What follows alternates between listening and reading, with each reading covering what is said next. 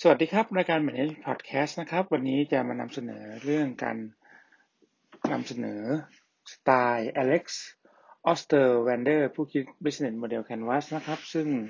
สรุปได้ดังนี้นะครับ จริงๆแล้วตัว Business Canvas เนี่ยเป็นเรื่องที่คนนำมาใช้ในการ present ตัว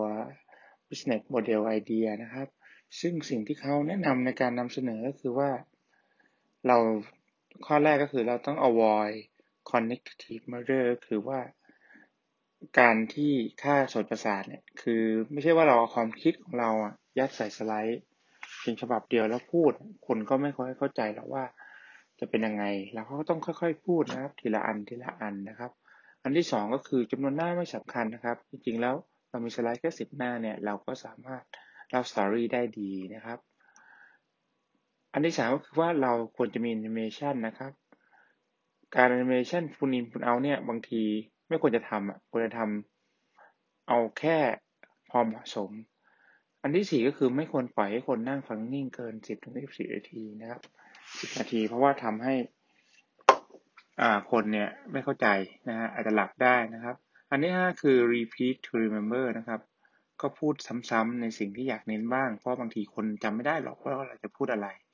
นะครับอันที่หกก็คือ ต้องมีการคุมเวลานะครับ ซึ่งเขาต้องคุมเวลาไม่ให้เกินไม่ได้ก้าวเดียว ไม่นาทีเดียวนะครับอันที่เจ็ดก็คือ visual graphic เนี่ยให้มีมากที่สุดนะครับ มากเท่าที่มากได้นะเพราะจะทำให้คนเข้าใจง่าย อันที่แปดต้องเข้าใจใน audience แล้วก็ต้องเข้าใจว่าเขาได้ที่มากนะครับอันที่เก้าคือต้องเข้าใจว่าเอาเกมเนี่ยไปใช้ได้นะครับ เพราะว่าเกมเนี่ย คนจะชอบนะครับก็เป็นสิบไอ้เก้าแนวทางเกี่ยวกับการนำเสนอที่ดีนะครับ ที่ควรนำไปใช้นะครับ ก็ขอบคุณที่ติดตามรายการบันเดิมพอดแคสต์ครับ แล้วก็ subscribe นะครับ เพื่อฟังตอนต่อไป ขอบคุณมากครับ